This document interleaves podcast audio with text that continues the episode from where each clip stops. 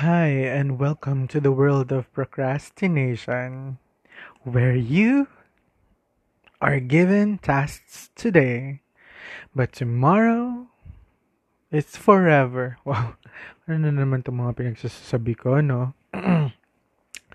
Hello, another time. I time for another episode today. So, um, yeah, we're all guilty to be procrastinating at some point in our lives whether noon pang mga nag times na nag or ngayon pala para sa iba na nag aaral pa or maybe in the future sa inyo na mag-work na ako ngayon yan ang present ko na nag-work na. May times talaga na parang parang it's nice na you know parang it feels good lang na mag hindi man pala good, but you know, you just feel like being tamad, a little tamad, and medyo sasantabi mo muna yung ibang tasks on hand. Kasi ganon. Pero actually ako naman, hindi naman din talaga ako mahilig mag-procrastinate. Ano na yan?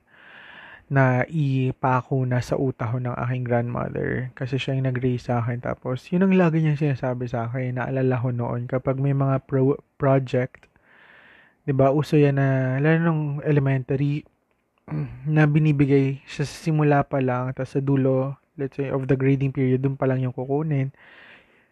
Yung lola ko laging gusto niya agad-agad, yung parang gawin ko na kaagad yun, no, 'di ba? Sinasanay niya kami na ganoon. Sanay na rin ako kahit ngayon sa work.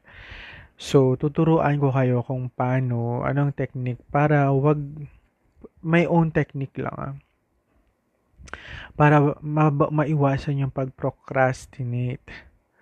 Well, una, nabasa ko somewhere, nakalimutan ko na nga kung saan, na parang meron daw na kapag may gagawin ka, parang naisip kang gagawin mo, dapat within 5 seconds, gumawa ka na ng something related to that. Yung parang simulan mo na, kahit anong pa yun, kahit nga daw sa dating eh, yung halimbawa gusto mo makipagkilala, para wag mabahag yung buntot mo, or I mean, wag ka makabahan, mag-overthink. Wag ka mag-overthink, gawin mo na kagad. So, ganun din siya sa work na parang, or sa school, di ba, yung activities or tasks mo, parang gawin mo na kagad in 5 seconds. Pag naisip mo siya, para hindi ka, parang yung na, ano yata, na-hype ata yung utak mo kapag ano, not sure. Pero, I think, based naman sa experience ko, parang ganun. Parang medyo, um, I don't know pala kung may scientific proof yun, di ba? Pero, parang medyo effective naman sa akin yung ganong technique. Lalo na kung mag-aaral kasi talagang pag pinagpaliban mo, pag halimbawa naisip mo gusto mo mag-study tapos hindi ka nakapag-study agad, isa tinatamad ka na. Like, lalo na kung may phone ka talaga at may wifi sa inyo, di ba? Another way kasi talaga na ginagawa ko is Ewan ko ba, mahilig akong mag-ano. Though hindi ako nagpa wala akong planner or yung yung parang hindi naka-schedule yung mga ano, sa isip ko lang naka-schedule. Marili naman yun actually. Dapat kung hanggat maaari, schedule mo siya sa